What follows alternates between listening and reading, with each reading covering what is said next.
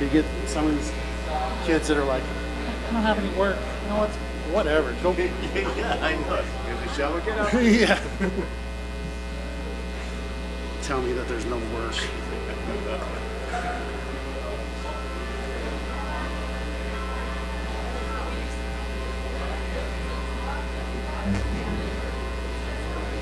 Looks like most people got the memo.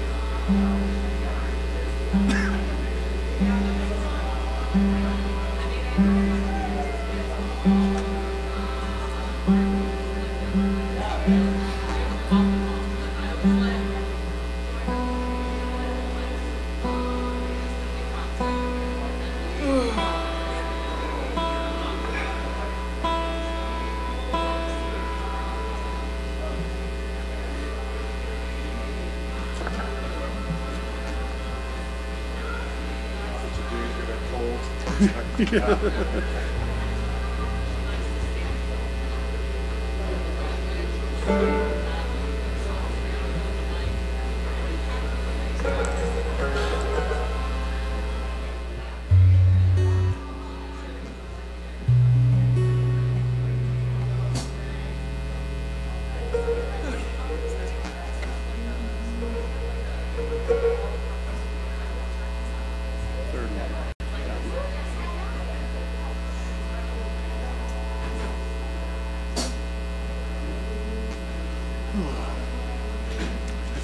a little slumpy right here. It's like I don't know if the like the floor. I'm usually standing here. I almost feel like I'm like leaning on this side. Maybe. so I was worried about with the choir up here. I was just like, this, this stage hasn't had that much weight on it in a long time.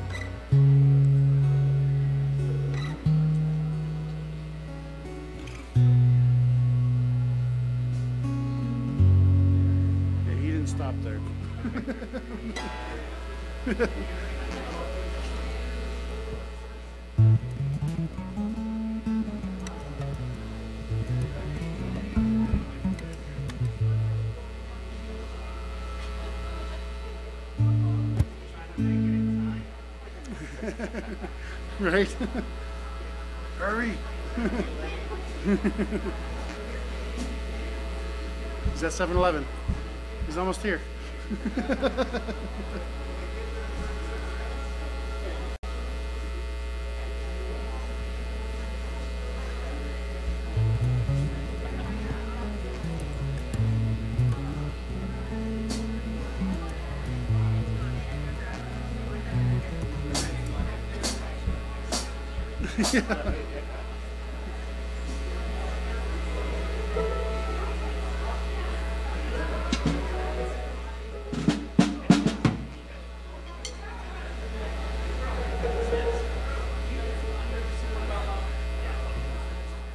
Man, he made it to church. Yeah, you made it. Happy New Year. Let's stand together. It's good to be with you. And I'm going to sing some songs this morning reminding you of God's grace and His goodness, of His love towards you. As we come into this new year, sometimes we, we forget that His mercy is new every morning, His grace is sufficient. So let's join together. It's good to be with you. Happy New Year. If I haven't introduced myself, my name is Brad. I'm one of the staff pastors here. And uh, we take some time this morning, uh, just like we do every Sunday, to sing some songs to remind our hearts of God's goodness, prepare our hearts for God's word. And let's join together in prayer and then uh, invite you to sing. Lord Jesus, we, uh, we lift up our voices this morning. Um, Lord, in so many ways, the years fly by. Lord, you are. Um, you are faithful. You are true. And Lord, we gather this morning to, to honor you, to worship you in spirit and in truth. Lord, we take a few moments to uh, remind ourselves through song of your goodness, of your mercy. Lord, that you are all powerful, that you go before us. And Lord, we thank you that you uh, have given us another year as we ring in uh, 2023. Lord, you promise that you establish the footsteps of the righteous. Lord, that you will never leave us nor forsake us. Lord, may you uh, teach us to trust in you more. May these songs be a sweet melody to you. In Jesus' name, amen.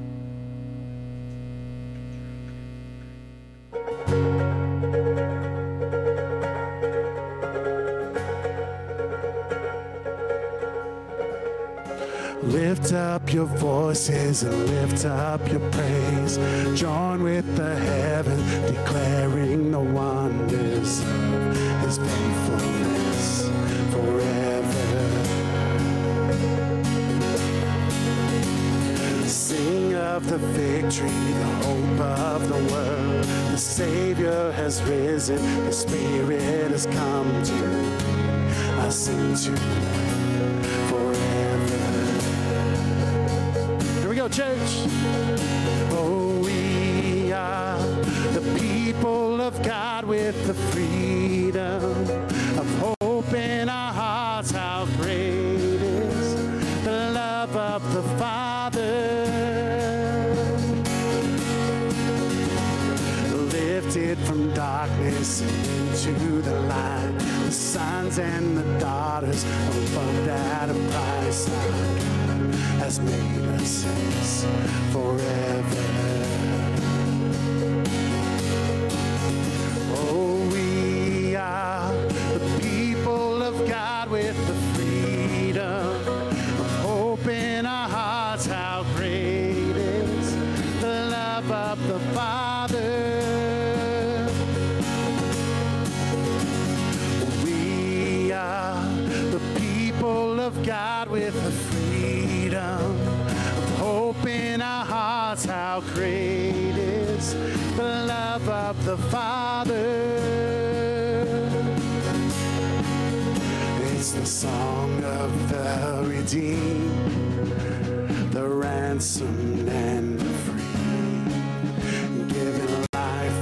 Such a price.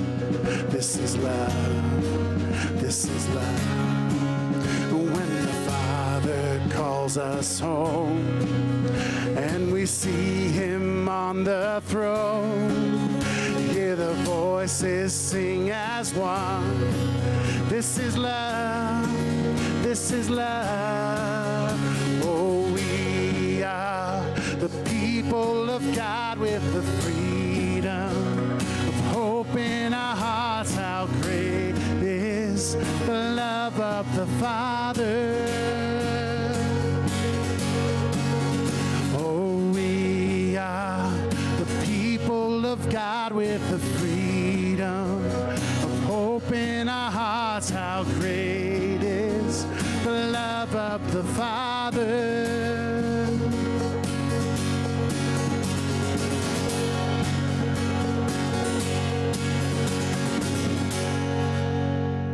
Amen. Amen. So we sing this next song, a reminder that God goes before us.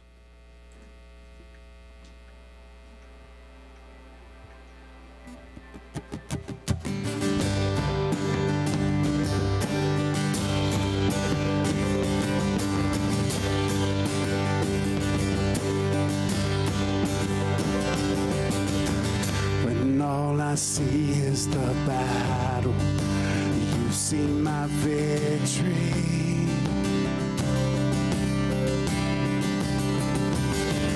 When all I see is the mountain, you see a mountain. And as I walk through the shadow, your love surrounds me.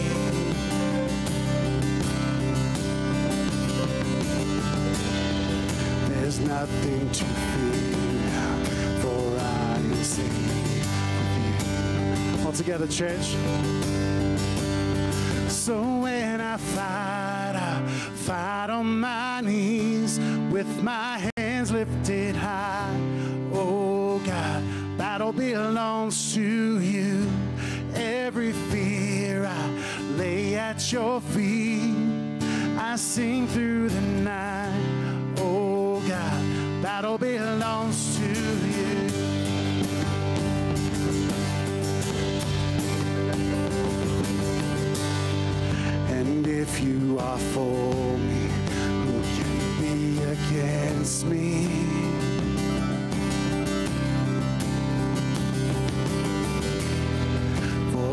Jesus, there's nothing impossible.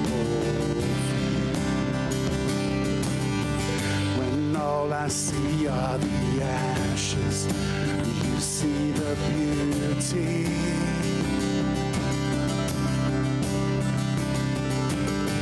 When all I see is a cross, you see an empty tomb.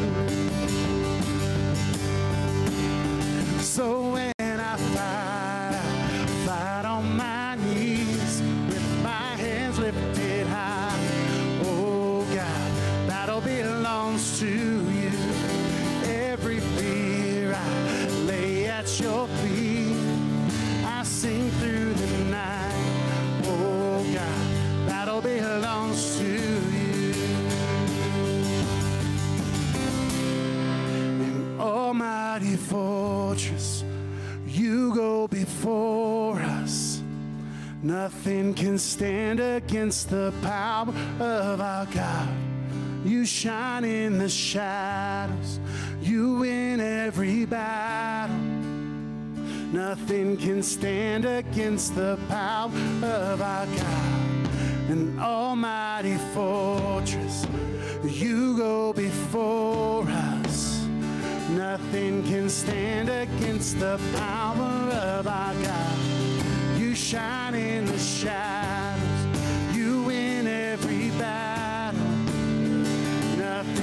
stand against the power. One more time together. Almighty fortress, you go before us. Nothing can stand against the power of our God. You shine in the shadows, you win every battle. Nothing can stand against the power of our God. Put our hands together. Here we go. So when I fight, I fight on my knees with my hands lifted high. Oh God, battle belongs to you. Every fear I lay at your feet. I sing through the night. Oh God, battle belongs to you.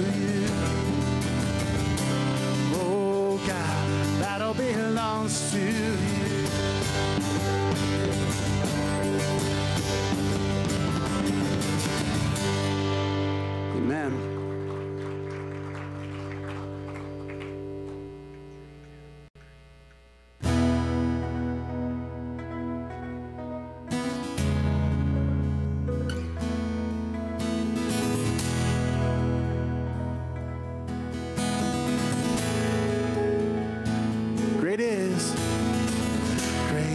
is your faithfulness, oh God.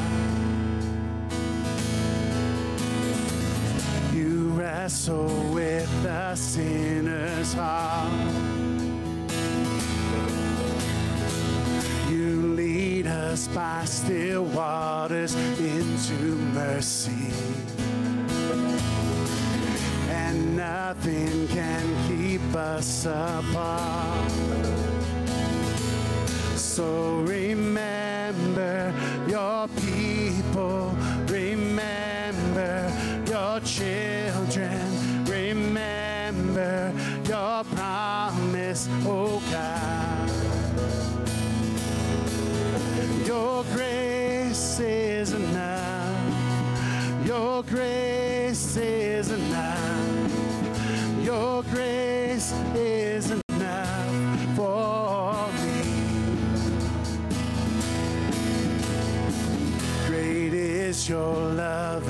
justice, God. You use the weak to lead the strong. You lead us in the song of your salvation. And all your people sing along. So remember your people, remember your children, remember your promise, oh God. Your grace is enough. Your grace is enough. Your grace is enough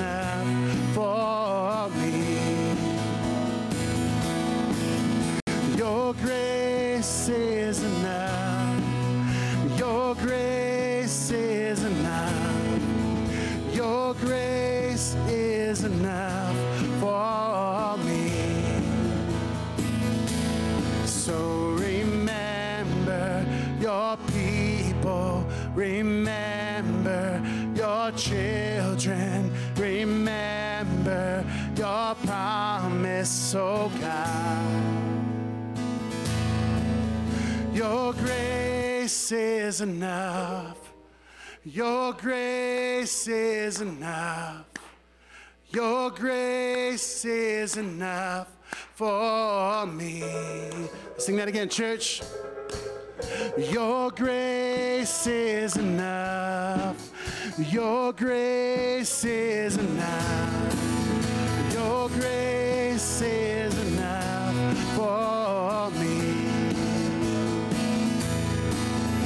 Your grace is enough. Heaven reaches, heaven reaches out to us.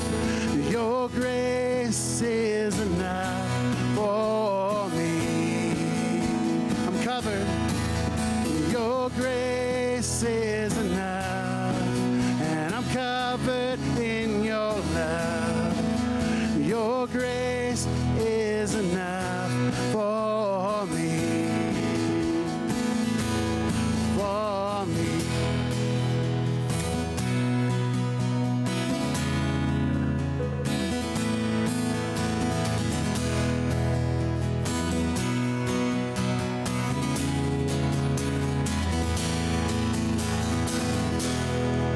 Amen, amen, amen.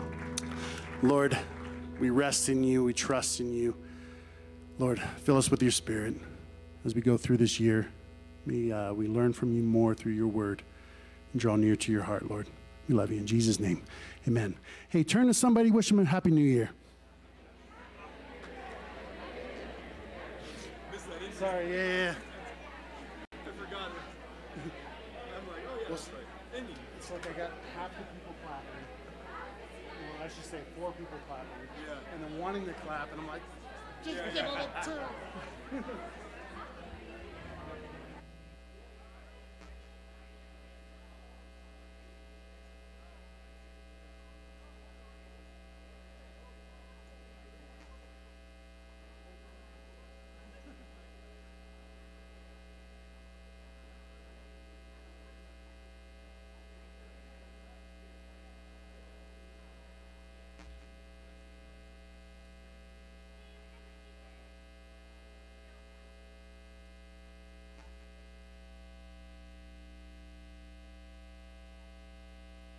All right. Hello and Happy New Year.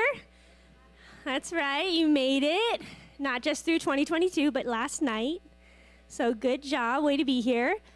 I uh, we merged the services into one, and I actually usually get a warm up before I'm up here letting you know what's going on, and I don't get a warm up. So this is it. This is how I sound the first time around. Um, my name is Amy. If we haven't met before, I am on staff here at Sierra Bible Church, and I want to welcome you. I want to welcome those that are visiting or new. And if you are one of those people, we have information in the seat pocket in front of you that you can take home with you. We also have a gift for you at our info booth. So on your way out to your right, uh, you can grab, well, it's my right, it's your left. So to your left, uh, there is our info booth, and that has information about the church as well as a gift for you. Um, all right, so I want to break down what's happening this morning. Uh, again, my name is Amy. I'm going to give you some information about what's coming up in this new year. Um, and then I'm going to have actually Laura Osnes come up and she's going to share with you our women's studies that took a break during the Christmas period. And uh, our, all of our groups are starting back up again. And then I'm going to have Mike Harrison come up and he's in charge of our men's ministry, and he's going to let you know, all you men, about the things happening this year with the men's groups. Uh, and then after that, Pastor Brad Beers is going to be up this morning and sharing you um, actually another. We're not going to jump back into Mark again. He's got another message for you. And then after that, and you've listened, and your heart is filled, and you're so feeling so great, or you're convicted, either one. Then we're going to take communion, and that will be the end of today's service. Okay? Does everyone understand what's going on? Great. Okay, so number one, uh, I just want to introduce to you an event that we are hosting uh, in February. It's called Night to Shine. And if you're not familiar with this, it's actually run by the Tim Tebow Foundation, and it is a prom night for the special needs community for 14 and up. And this is a very special thing. It happens every year, except it hasn't happened live since 2019. And so we have the privilege of hosting this event. And I just want to introduce it to you. You'll get more information about registration and volunteering. And if you have someone in your life that would like to attend this event, then we'll get you that information as well. But we're going to host a, a night to shine here on February 10th, uh, which is a Friday in the evening, uh, for this special group. And so I wanted to make sure you knew about that. And that is my only announcement for you because I want to have Laura come up. She's right there. You guys are always right in front of me. I'm looking way over there. Here's Laura. Good morning, church. Um, Happy New Year. Uh, raise your hand if you're a lady. I'm speaking to you this morning. Okay. Keep your hand up if you made some New Year's resolutions. Today is New Year's Day. Ooh, no one. a couple. All right, so usually people make resolutions about their diet or exercise or how you spend your time or money or things like that. But I am going to hope and challenge you this morning that maybe you make some sort of resolution related to your walk with the Lord. Um, there is nothing more important than that. Um, so in Jeremiah 29, um, Jeremiah is talking to the exiles, and he says this um, uh, God is talking to the people um, through Jeremiah. He says, You will seek me and find me when you seek me with all your heart. Um, and I want that to be your resolution this year. Um, and I don't want it to be something that ends like two weeks from now or three weeks from now. I really want you to seek the Lord this year. Um, and I want you, I want to encourage you by telling you what the Lord says next. Um, in verse 14, he says, I will be found by you, declares the Lord. Um, so if you are um, seeking the Lord, he will be found by you. So here's some opportunities for you, ladies um, to seek the Lord this year. And I pray that you would please choose one to get involved with because there's so many good options. Um, Marta and Shelly are leading a study on Monday nights, um, and it's called Be Ready, the Son of Man is Coming. And it's a combination of like Matthew and Revelation. So that's if you're available on Monday nights. Um, if you're available on Tuesday mornings, um, I'm teaching a study on Matthew. Um, we're going to be starting next week, um, Tuesday, January 10th. Um, and we are continuing the book of Matthew, but feel free to join even if you weren't here for the first half. And we also have childcare. So for those of you with little kids, please come. Um, Rebecca Schroeder leads a study on Tuesday nights um, for ladies in their 20s. So if that's you, um, she's going to be continuing through 1 Corinthians. Um, if you guys are available in Reno on Thursday nights, if you live in Reno, please go to Courtney Dyer's home starting this week. Rebecca's also starting this week, January 3rd. And she's also going to be teaching First Corinthians. Um, and then, um, last but not least, if you're available on Friday mornings, um, Lisa Husser leads a group going through Bible Study Fellowship, um, and they are doing um, a study called People of the Promise: The Kingdom of David. Um, so there's lots and lots of opportunities. And I will be available after the service if you want to come talk to me, if you want to come figure out which group is right for you. but there is, like I said, nothing more important than seeking the Lord. So thanks.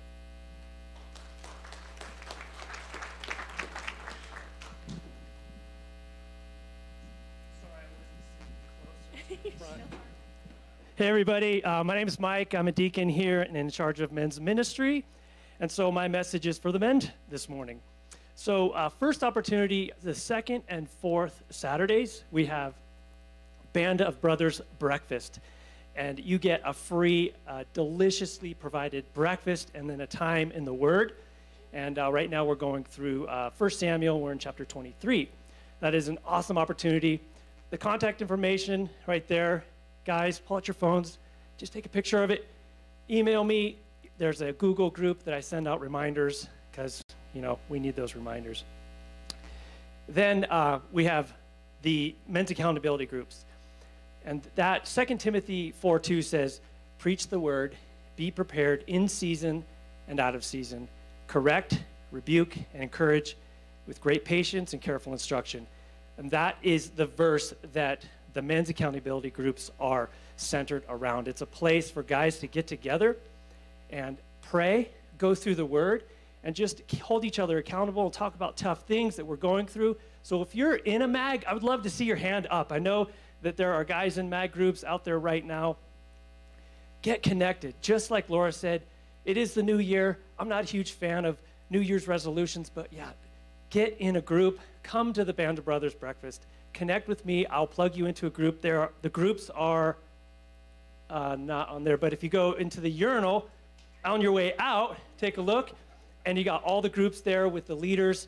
But again, call me, text me, email me. I'd love to chat with you and get you plugged into men's ministry. And um, yeah, thank you.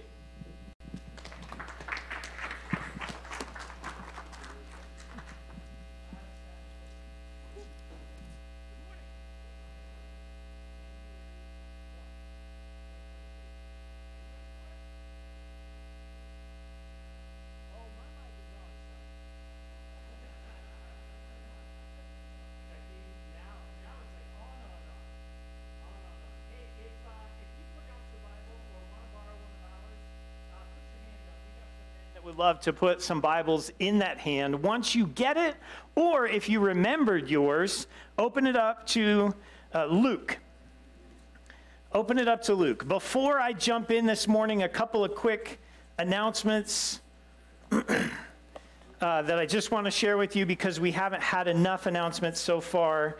Uh, how many of you are familiar with uh, Sow Ministries? Just kind of wave at me or, okay, good. So you know So Ministries, they're working in Mexico, and if you've ever been to Mexico before, uh, around where So Ministries is working, a lot of the roads are dirt, and it is a rainy season down there, and our missionaries down there, all of their uh, four-wheel drive vehicles have died. So they are looking for a, either a, a vehicle to be donated to them or sold to them with a really cheap price. If you know what's going on with that, please give us a call at the office so that we can try to connect that way. And last, I'm not sure if you're aware, you can look out the window. Number one, it's gorgeous. Look out the window. No, I'm, I'm not joking. Look out the window. We opened the windows on purpose here. Two, you may have noticed that it snowed just a bit. And uh, we, if you are a hardy person of any way, shape, or form, we'd love to have you kind of help us move snow so that people fall down less as they are entering our, our worship center. Uh, we've got a sign up at the info booth. It'd be great for you to do that uh, if you can help out. Otherwise, I'm not sure if you are anything like me. I used to listen to uh, country music a lot. I don't as much anymore. Um, but one of the things that I learned about myself by listening to country music is that I'm more of a redneck than I believed. And this year, uh, it's being proven again. The reason why I learned that was because I learned that if you leave your Christmas lights on all year long, you are a redneck, according to a song that I used to listen to. How many of you, like me, your, your lights are still on your house? Mine are actually still illuminated right now. Okay, many of you are not rednecks. That's okay. Good news for you. You're not a redneck. Apparently, I am. I leave my Christmas lights on. I'm not quite ready yet to be done with Christmas. So I figured, well, let's just keep talking about Christmas. Advent, week five. But something happened about a week after the birth of Jesus that I want to share with you this morning. It's found in Luke chapter 2. Luke chapter 2. We're going to start in verse 21, and I'm going to invite you, if you can, to stand with me. And I'm going to read you a story. I'm going to read the whole passage. I'm going to read you a story that takes place about a week or so after the birth of Jesus. Luke 2, uh, let's start at verse 21. And at the end of eight days, when he was circumcised, he was called Jesus, the name given by the angel before he was conceived in the womb. And when the time came for the purification according to the law of Moses, they brought him to Jerusalem to present him to the Lord. As was written in the law of the Lord, every male who first opens the womb shall be called holy to the Lord. And to offer a sacrifice according to what is said in the law of the Lord, a pair of turtle doves or two young pigeons. Now there was a man in Jerusalem whose name was Simeon. And this man was righteous and devout, waiting for the consolation of Israel, and the Holy Spirit was upon him. And it had been revealed to him by the Holy Spirit that he would not see death before he had seen the Lord's Christ. And he came in the Spirit into the temple, and when the parents brought in the child Jesus to do for him according to what was the custom of the law, he took him up in his arms and blessed God and said, Lord, now you are letting your servant depart in peace according to your word. For my eyes have seen your salvation, that you have prepared in the presence of all peoples, a light for revelation to the Gentiles and for glory to your people Israel. And his father and his mother marveled at what was said about him. And Simeon blessed them and said to Mary his mother, Behold, this child is appointed for the fall and rising of many in Israel, and for a sign that is opposed and a sword will pierce through your own soul also, so that thoughts from many hearts may be revealed. God, I, I invite you to this time. That sounds strange to say at a, at a church gathering, but there can be a whole host of reasons that we might be here that are other than what you would design for us in this time. God, let us submit our hearts to you. Let us listen to your word. And through your spirit, would you speak to us and draw us closer to you? Amen. You can be seated. Okay. So in Luke chapter 2, starting in verse 21, which is not going to be quite a focus for us today, but like I said, about a week after the birth that we just got finished celebrating in the Christmas season, at the end of eight days when he was circumcised, he was called Jesus. A Jewish practice was not to name the child until the circumcision time. We're going to talk a little bit more about some significance to that. And then I want to jump in in verse 22. The, the period between verse 21 and verse 22 is probably about a month. And I'm going to tell you why. Uh, let's, let's reread verses 22 through 24 right now. Uh, so when it had when it been fulfilled the days of their cleansing according to the laws of Moses, they brought him to Jerusalem to present to the Lord just as it's written in the law of the Lord, every male who first opens the womb shall be called holy to the Lord, and to offer a sacrifice according to what was said in the law of the Lord. Let me give you a little bit of a picture of what's going on here. That Mary and Joseph and Jesus, in a sense, all had specific things according to the law of Moses that was still guiding the people of God that they had to do. Leviticus 12 tells us that there was a procedure for a spiritual or ritual cleansing that came from childbirth. There was a cleansing partially, and, and, and, I'm only explaining this to you because it's very different. If you went to Tahoe Forest Hospital here, which there are basically only two things that you should go to Tahoe Forest Hospital for, so from what I'm told, and it seems to be the case, you go for babies or bones. That's why you go to Tahoe Forest Hospital. babies or bones. They're awesome at both. They can kind of do the other stuff, but they'll ship you to some other place. But babies is one of their specialty things.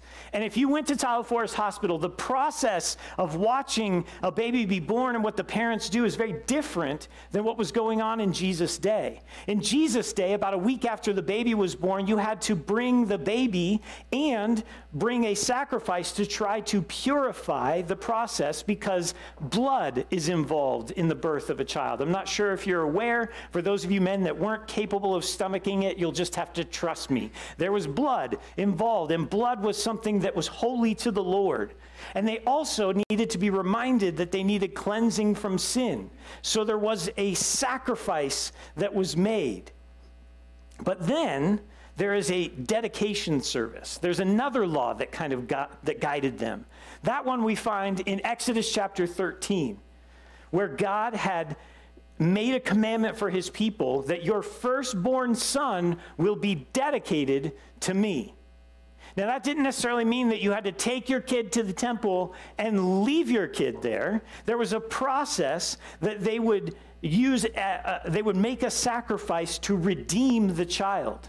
And this was constantly a reminder to the Jewish people that the firstborn of the Egyptians was what? Not a, not a trick question. The firstborn of the Egyptians in the Jewish story, come on. The first, what happened to the firstborn of the Egyptians? They died. They were killed. But God had redeemed the people Israel, and that story was being told over and over again. So they would offer a sacrifice. Now, the sacrifice, here's an interesting little point to point out. The sacrifice was supposed to be a lamb. Now, lambs are really significant. I don't have time to kind of talk about every single component here, but the sacrifice was supposed to be a lamb. However, God made provision for the poor and said, if you can't sacrifice a lamb for this process of dedicating your child and redeeming it back, I'll let you use some birds, pigeons or turtle doves, depending upon what was available. And this sacrifice was going to restore their communion with God. It was going to redeem their firstborn son back to them. And so, what we see on the outset, did you notice as you were looking at this that there was no reference? Look again at verse 24. Do you see any reference to a lamb? John doesn't. Everybody else? Just checking all the versions. I'm going to ask, okay, maybe you're not familiar with me. I'm going to ask a lot of dumb, simple questions. It's a speaking tactic that people use to try to keep you engaged. I know that many of you foolishly decided to stay up till 12. and then you shoveled your driveway to get here. I'm so glad you're here, but with the heater being on and the, and the, the chairs being comfortable, I'm going to try to just like keep pulling in the best that I possibly can. So if I feel, if it seems like the question I just asked is like an easy softball, it's because it is. Okay? No trick questions. No trick questions. We don't notice anything about the lamb in verse 24. We just talk about the birds, which seems to indicate, based upon what I've just taught you, that did Jesus come from a rich family or a poor family? Now, isn't that strange? Just think about it. It's not the main point, but just think about it. Because my goal, anytime I try to teach these texts to you, is to try to let you feel some of the feelings that you might miss if you're just reading the words. Jesus, the creator and sustainer of the universe, voluntarily picks a poor family to go spend his early days with. He could have picked a rich one, but he picked a poor one, almost to kind of empathize with those that were in need. Then we come to verse 25. And this is really where we're going to spend the bulk of our time. We're introduced to a man by the name of Simeon. Everybody say Simeon. Good, good. See, now you're really with me. This is great. Simeon, uh, Simeon, I can't say it, that's why I had you say it. Now behold, verse 25, there was a man in Jerusalem who was named Simeon, and this man was righteous and devout or pious. Let's talk about this description of, of Simeon here. He's described as righteous, dikaios, meaning that this, this man always, whenever it was in his power, was seeking to do the right thing. He was a person that if you talked about Simeon, you knew that this was a guy that was known for doing the right thing. But then another adjective is given as if that wasn't necessarily enough, that this person, this, this Simeon, was uh, righteous or devout or pious, or the, the word there is a word picture that he was constantly pursuing and trying to grasp for what was good. He was expectantly waiting for the comforting of Israel. That's the next description that we have of him. Expectantly waiting for the comforting of Israel. Two things I want to tell you about this section. One, expectantly waiting for the, for the consolation or the comforting of Israel. Just for those of you that might not necessarily be familiar with the whole biblical story, about 500 years earlier than the scene that we're getting, Judah, the southern kingdom of Israel, had been conquered. And it's a period of time, they entered a period of time that we commonly refer to as the exile. Through God's intervention, he continued to allow various dynasties to be in charge of the land of Israel, but eventually the Jews, some of them, were allowed to return to Israel to live there, to rebuild the wall, and rebuild the temple. But there was one thing that they weren't allowed self government. They weren't allowed freedom. Now, they were allowed to have a person that was called a king. And if you were here the time that I taught you about Herod, I tried to give you a little bit more of an idea of Herod's relationship to the government in general. But Herod was essentially a puppet king.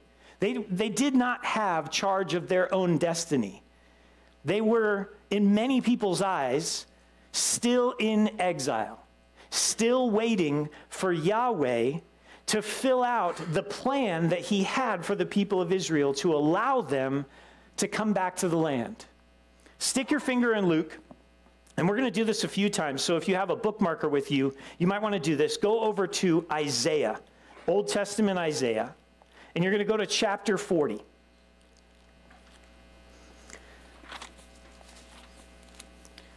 Like I said, we're going to flip to Isaiah a couple of different times because one of the things that might be different from your school experience to Simeon's school experience is that Simeon was responsible for memorizing as much of the Old Testament as he possibly could. That was his school experience.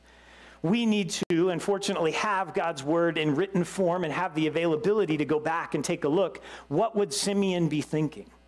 Simeon would be thinking about passages like we find in Isaiah chapter 40 Simeon, who's in a culture still thinking to be in exile, knew this promise to be true. Isaiah 40, verse 1 Comfort, says God.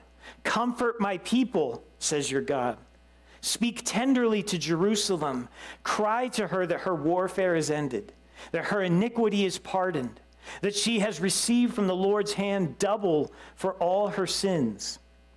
And a voice cries, in the wilderness, prepare the way of the Lord. Make straight in the desert a highway for our God.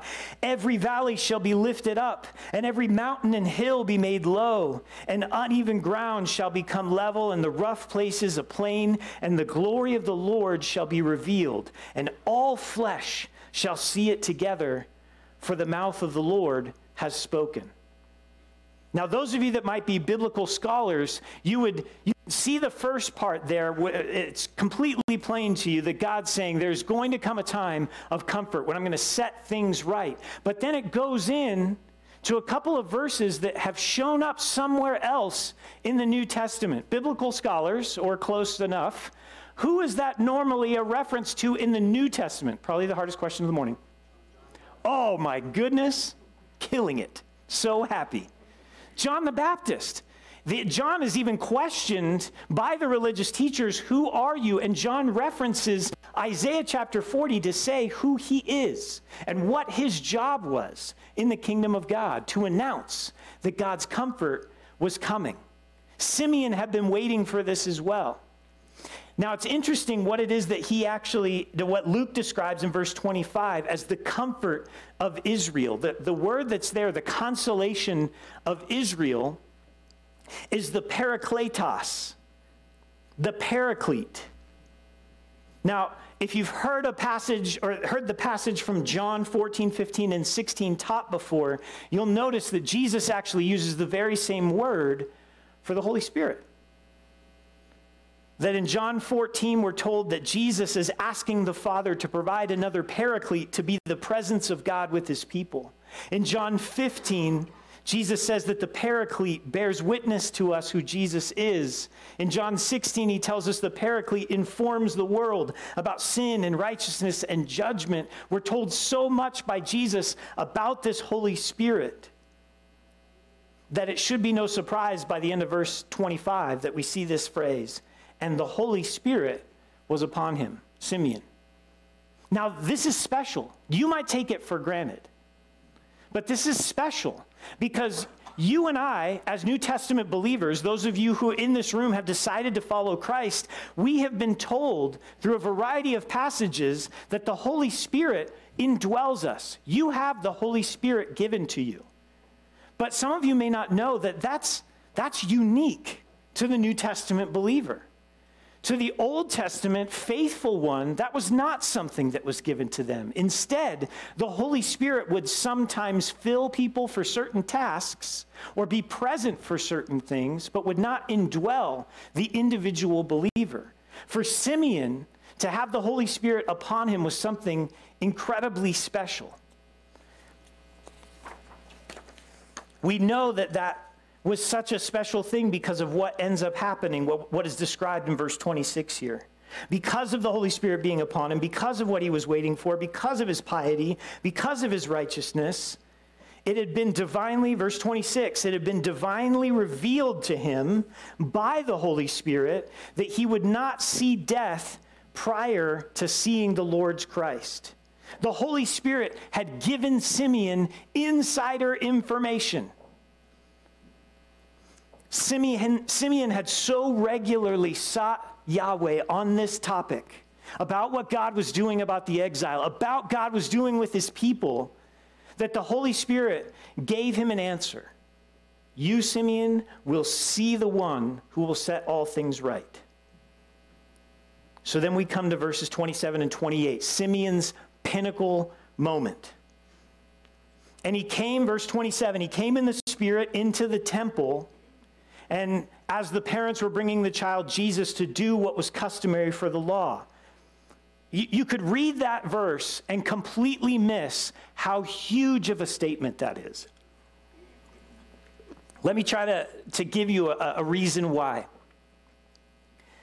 Simeon was, first of all, led by the Spirit to go to the temple. He didn't live in the temple. He, in some way, shape, or form, the Holy Spirit spoke to Simeon and said, Hey, Today, you got to get to the temple. You got to get there. Simeon, used to interacting with the Holy Spirit, knew at that point, okay, I, I, need to listen, I need to obey. So he goes into the temple. Now, are you familiar with how big the temple was at this time? Yes or no? Some yes, some no. Let me just give it to you in terms that you might understand. The temple itself where all the like temple ritualistic stuff was big enough, but there was a giant gate outside the temple. This gate could accommodate approximately 29 football fields. I want you to think about that. Have you stood on a football field before? Thought about how big that is? Okay, so 29 of these things is the amount of space that Simeon was told to enter into. I want you to think about this. Picture yourself as Simeon. Go to the temple, you walk in, you're in about 29 different football fields, and there are at least, at least five to 10,000 people just mulling about. So you're being told by God, if you're Simeon in this moment, get into the temple and you're going to have to weed through about five to 10,000 people in the space of about 29 football fields, and you're going to find what I told you that you're going to find. Now, I, just think about this. When we were here for Christmas Eve, this little comfy couch section over here, there were like, what, like six babies, maybe? Five, five, six babies? I mean, it's the cutest section of our church over there. The moms, the dads, the babies, they're all cute people. Imagine if you just had to like walk in just to this room alone and walk over there and like just pick one of those babies as the special baby, right? Of the six, you got like a one in six chance, right? I'm good at math. For Simeon to just walk into the temple he literally, if he was you and I and not led by the Holy Spirit, I don't think it's unreasonable to say that he probably could have wandered around for the majority of the day and never bumped into Mary and Joseph. It seems reasonable. So we're not just finding a guy who was led by the Holy Spirit, hey, go to the temple. We're seeing in Simeon's story a guy that was being specifically led to a specific family. And that's why what we don't see in the text is Mary and Joseph freaking out. Imagine, okay? Imagine this. Old guy walks in this room, goes over to the baby section, and grabs one. Mommies, how are you going to feel about this? Yeah, nuh uh. right? There would be loudness, there would be jumping, there would be there there would be chaos. And none of it is necessarily, it's not described in the text. Instead, Simeon grabs this baby who, like I told you before, because of what, the, what was stated in the law, the baby's probably at this point about five weeks old, so about the same size of some of the little ones over here, and says this psalm that Joseph and Mary have never heard before. Because it's, it's written by Simeon. Here's Simeon's psalm. Verse 29. I'm not a big fan of, ex- of how this is translated. I, I always hate being the guy that like tells you, oh, your biblical translation is wrong and I know the right one. That sounds really terrible and you should normally have giant red flags going off in your brain when someone up front of you is going, I know the true Bible, the Bible in front of you is not the true Bible. But because of the differencing, the difference in like word order and trying to make it easier for you to read, some of the emphasis gets lost from the original text of what Simeon actually says. You want to uh, look at verse 29. And I want you just kind of, I'm not going to read it out loud from the version I have in front of me. Just look at it. Now, I want to tell you the one that, the, the phrase that comes first in the original text is now, Father, or now, Master, you can let me die. It's not quite as, as happy sounding as this version, is it, right? Now you are letting your servant depart in peace according to your word. But, but what Simeon actually says is, I could literally die a happy man right now. I know exactly what I'm holding in my hands. I know exactly who I'm holding in my hands. I know exactly how significant this is. I could die right now and be okay with it. And the way that he describes God, interestingly enough, the name he, he there are so many names for God in the Old Testament. There's so many names for God in Hebrew. The one that he picks is where we get the word despot from. Not a real popular word, maybe a word you're not even familiar with anymore. But despot is essentially equivalent to the word tyrant. Now, what Simeon's trying to point out is he was in complete, full understanding and acceptance that God was the one in charge of this plan. And he was okay with it. He could die a happy man because the master was one who, supreme, who, who held supreme control and authority. But you had offered me peace. Verse 30. Why was he so content? My eyes have seen your salvation. It's kind of weird. Like you and I, because we're at the tail end of the story, we know, like we might not necessarily see the significance in that, but he has walked in to a giant crowd with all of its noise and all of its clamor and picked up a baby that does not belong to him and says, I can die now because I've seen your salvation. All he's doing is holding a baby. He hasn't seen God do anything yet. He's just holding a baby. But he knew something I have to feel like there some, there's something more that had been revealed to him. Luke had given us little clues to it. I read by it really quick in verse 21. Did go back to 21 real quick and just take a look. When he was circumcised, he was called what? I told you easy questions. Called what? Jesus. You know anything about that name? I mean, where, where I work, because I get to work here half the week and then I work in the real world the other half the week. I don't, real, fake, I don't, whatever. Where I work, that's just a, that's a curse word. You get used to hearing that name a lot.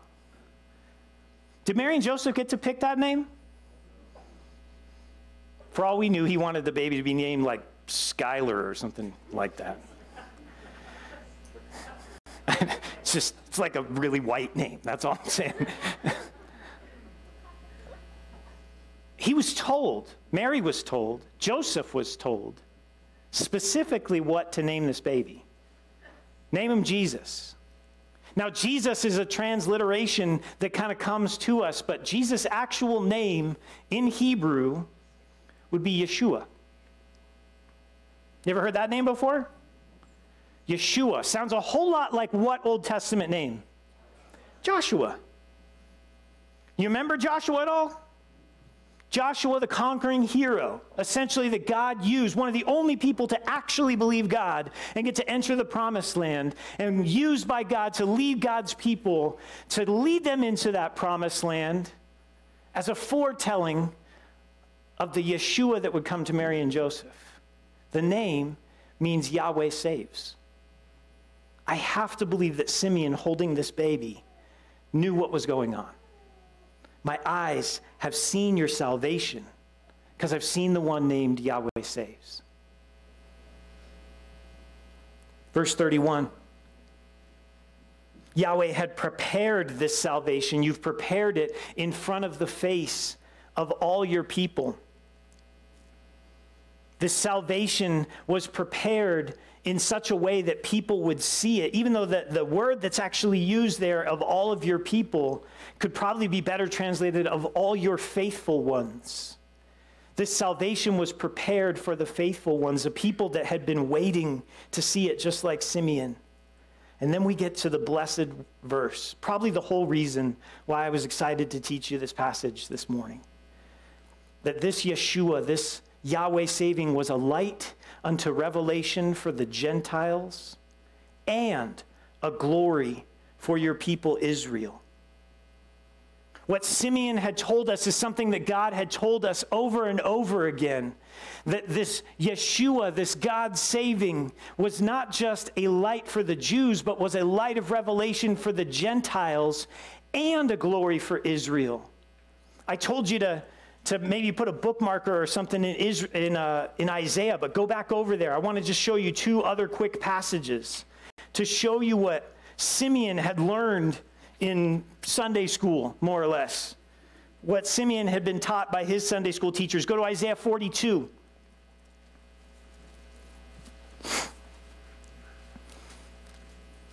In Isaiah 42, Yahweh is speaking to his chosen servant his chosen servant and says, verse 6 I am the Lord. I have called you in righteousness. I will take you by the hand and keep you. I will give you as a covenant for the people and a light for the nation. I will give you as a covenant for the people and a light for the nations, almost the same way that Simeon had said it in our verse a light of revelation to the Gentiles and the glory of your people Israel. Flip over, uh, flip over a couple pages in Isaiah and go to Isaiah 49.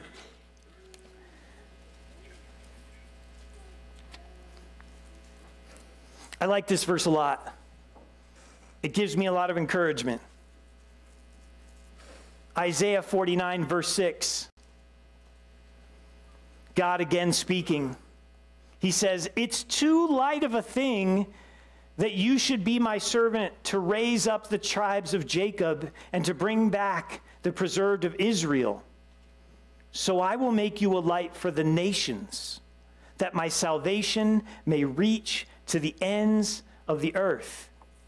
Can I give you kind of a, a, maybe a little bit more of a modern translation, like the way that you and I would talk about Isaiah 49 6? Hey, it would be too easy for me to just fix the problems of Israel. So I'm going to use your story, Israel, for everyone else who's not Israel. I will make you a light for the nations, that my salvation may reach to the ends of the earth. Though Simeon had been waiting for God to redeem the Jews, he knew that it was God's plan always to accomplish a larger mission. This whole scene, though you might be tempted just because it's like in the Bible, and maybe you've heard this story before, you might be tempted to just be like, yeah, another interesting Bible story. But if you start to imagine what you're seeing here, the next verse makes complete sense. In verse 33, his father and his mother marveled at what was said about him, their minds were blown. Remember, Joseph and Mary were not ignorant. Who was the first one that found out about this Jesus story of Joseph and Mary? Mary did, right? Why? Who told her? An angel.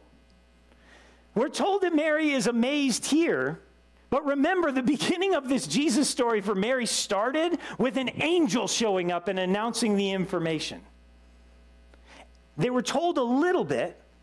Joseph's like, I don't know what to do, so he thinks that he's going to leave in order to save some face. And so another angel speaks to him in a dream and, it, it, hey, stick it out. I got a plan here.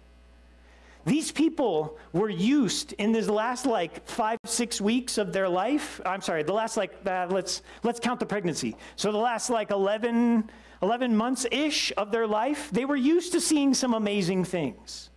But when they heard what Simeon had told them, there was something really specifically amazing that this salvation was not just for the Jews. Now, hearing all of these amazing things, you might think that the news is going to be phenomenal. But Simeon does something on top of everything that he's already done. He does something that no one would really expect. He's the first bearer of bad news to Joseph and Mary. According to, to what we look at in verse 34, he blessed them and he said to Mary, Behold, or pay attention, or check this out.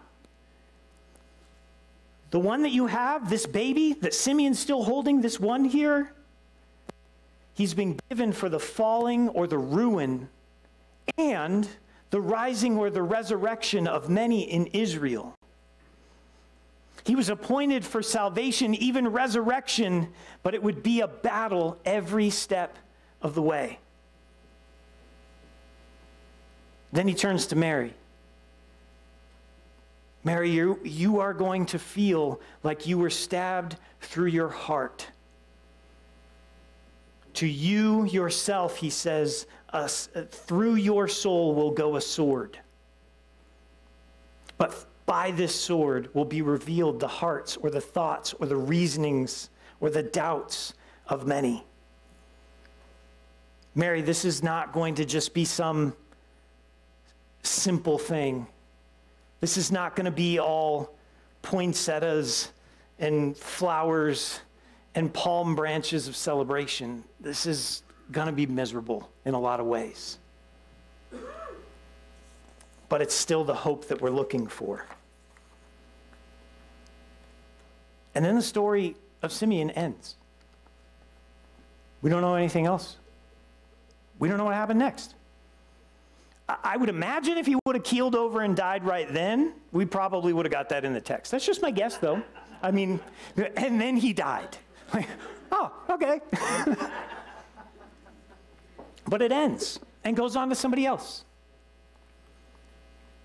What in the world am I supposed to do with this story of Simeon? I mean, it's uh, hopefully you can see that I love digging into this text, and I love almost like a like a miner that's like going in to, to look for diamonds. I'm like swinging my pickaxe through the week, trying to figure out what's actually in this text that I can show you the, the sparkly stuff that you might have missed. But at the end of it, if we don't figure out how we're supposed to live in light of it, it's what, what am I doing? What's the point? So we're all smarter? So we know some more Jesus trivia the next time that you like get into a competition with somebody? Like, what, what do we do? I'm not sure what the Holy Spirit is laying on your heart in light of this, but I, I'm going to share just two, two things with you. There's, there could be more in response, but I'll share two. One, and my goal anytime that I read scripture is to try to find a reason for which I can be grateful. Because you remember that what, what Paul taught us, if you're wondering what the will of God is, he actually told you specifically that the will of God is that you would be thankful. When I read the scriptures, I look for reasons to be grateful. Let me give you a reason to be grateful from Simeon's passage. You, my fellow Gentiles, you're lucky to be here. You don't belong here. This story could have easily, completely circumnavigated you, and it would have been fair. But what did Simeon call Jesus? Verse 32 A light of revelation for whom? For the Gentiles. For us. Thank you for saying for us. Fellow Gentiles, we're not God's chosen people. We're not the ones that were picked. Uh, I've mentioned Paul before in Romans chapter 11. Paul is trying to address the role that the Jews play after the kingdom of God has come in Christ. And, and it looks like the kingdom is being transferred away from the Jews. Simeon told everyone that this was God's plan all along, but Paul, wanting to pick up on this idea, trying to explain to the Romans that God had revealed himself through the Jews, but you and I, as Gentiles, we're, we're just kind of like being spliced into a plant. The word picture there in, in, in Romans chapter 11 is that for a while, God has removed some of the Jews so that you and I, fellow Gentiles who have decided to submit our lives to Christ, could be grafted in. And it's something that we have to recognize humbly and thankfully. We are not the arrival of God's plan.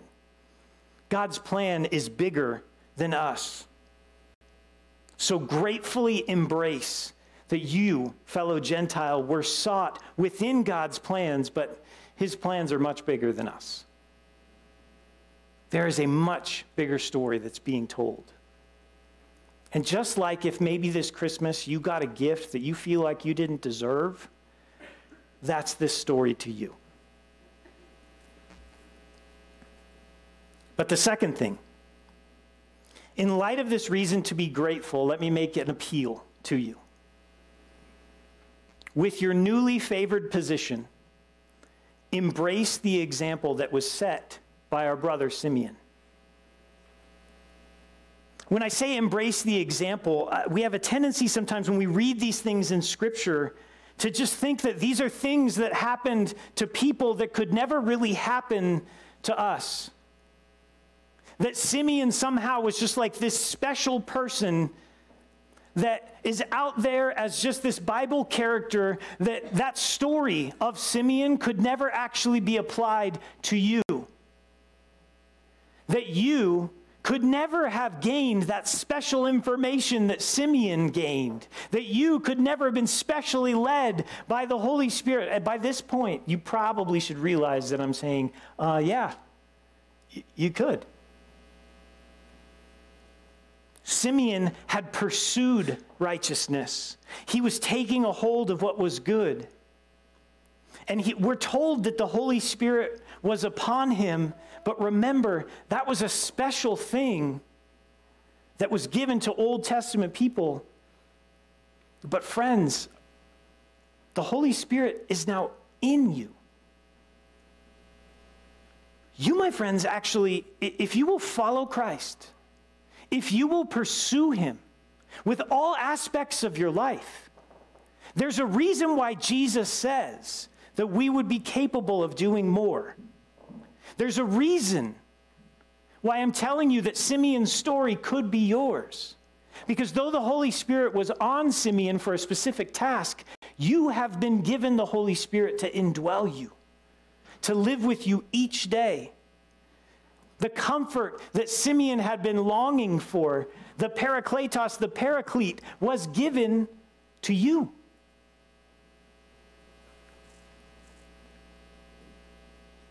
Always at work within you, always leading you, guiding you, inspiring you, convicting you drawing you closer to the Father. I encourage you to the best of your ability, pursue Him this week. Open yourself to how He might be leading you. I know that for some of you, you don't even know what the first step of that might look like, and that's okay. That's what church leaders are for, is to help you walk through that process and to walk with you in that process. But you have to first decide that this is something that you're willing to do. To learn to live in Him, to listen to Him and submit to Him. I'm going to invite the band to come back up. With it being the first Sunday of the month, but also the first Sunday of the year, it's in the vein of wanting to live in the Spirit, to listen to Him, to submit to Christ that we also get to pursue Jesus together by celebrating communion. For those of you that need a bit of a reminder, communion is a time in which we, we are dining with Christ. We are celebrating his presence, just like he instructed us to do. Later in Luke's gospel, in chapter 22, it says this. And before I read this, actually, can I get a couple of leaders to come up? Great some leaders. These are the people that you're going to look to for some help on this process. Jesus took bread. When he had given thanks, he broke it and gave it to them, saying, This is my body, which is given for you. So do this in remembrance of me. Likewise, he took the cup after they had eaten, saying, This is the cup that's poured out for you in the new covenant in my blood. That's what we're doing in this time.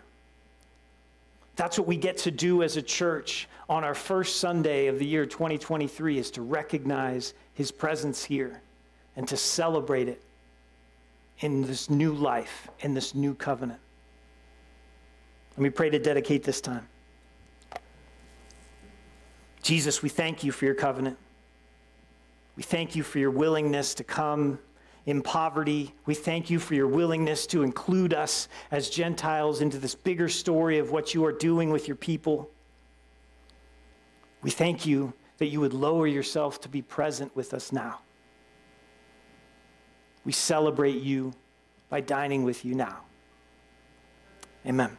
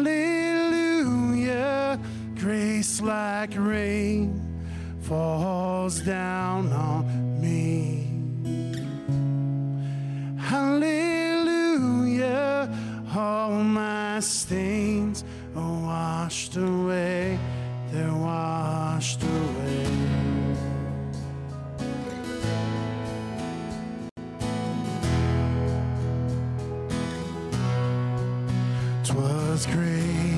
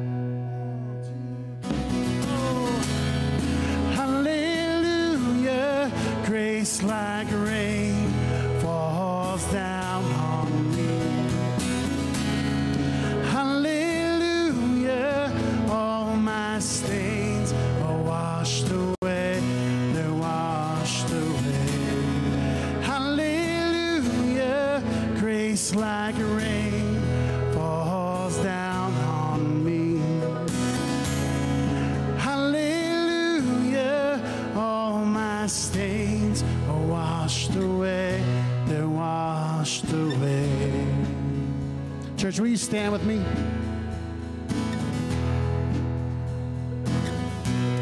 You have the elements in your hand, as you know, a reminder of his sacrifice for you. Go ahead and partake.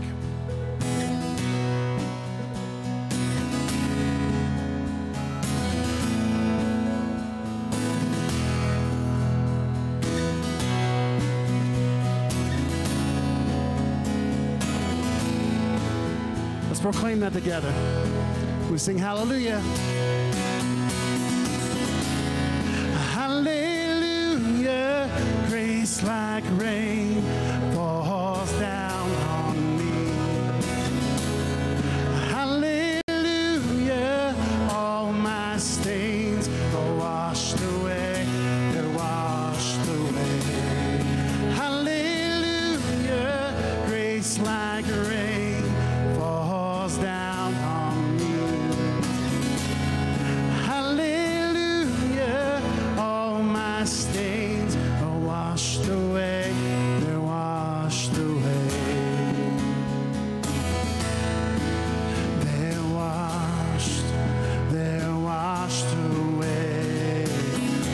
verse 1.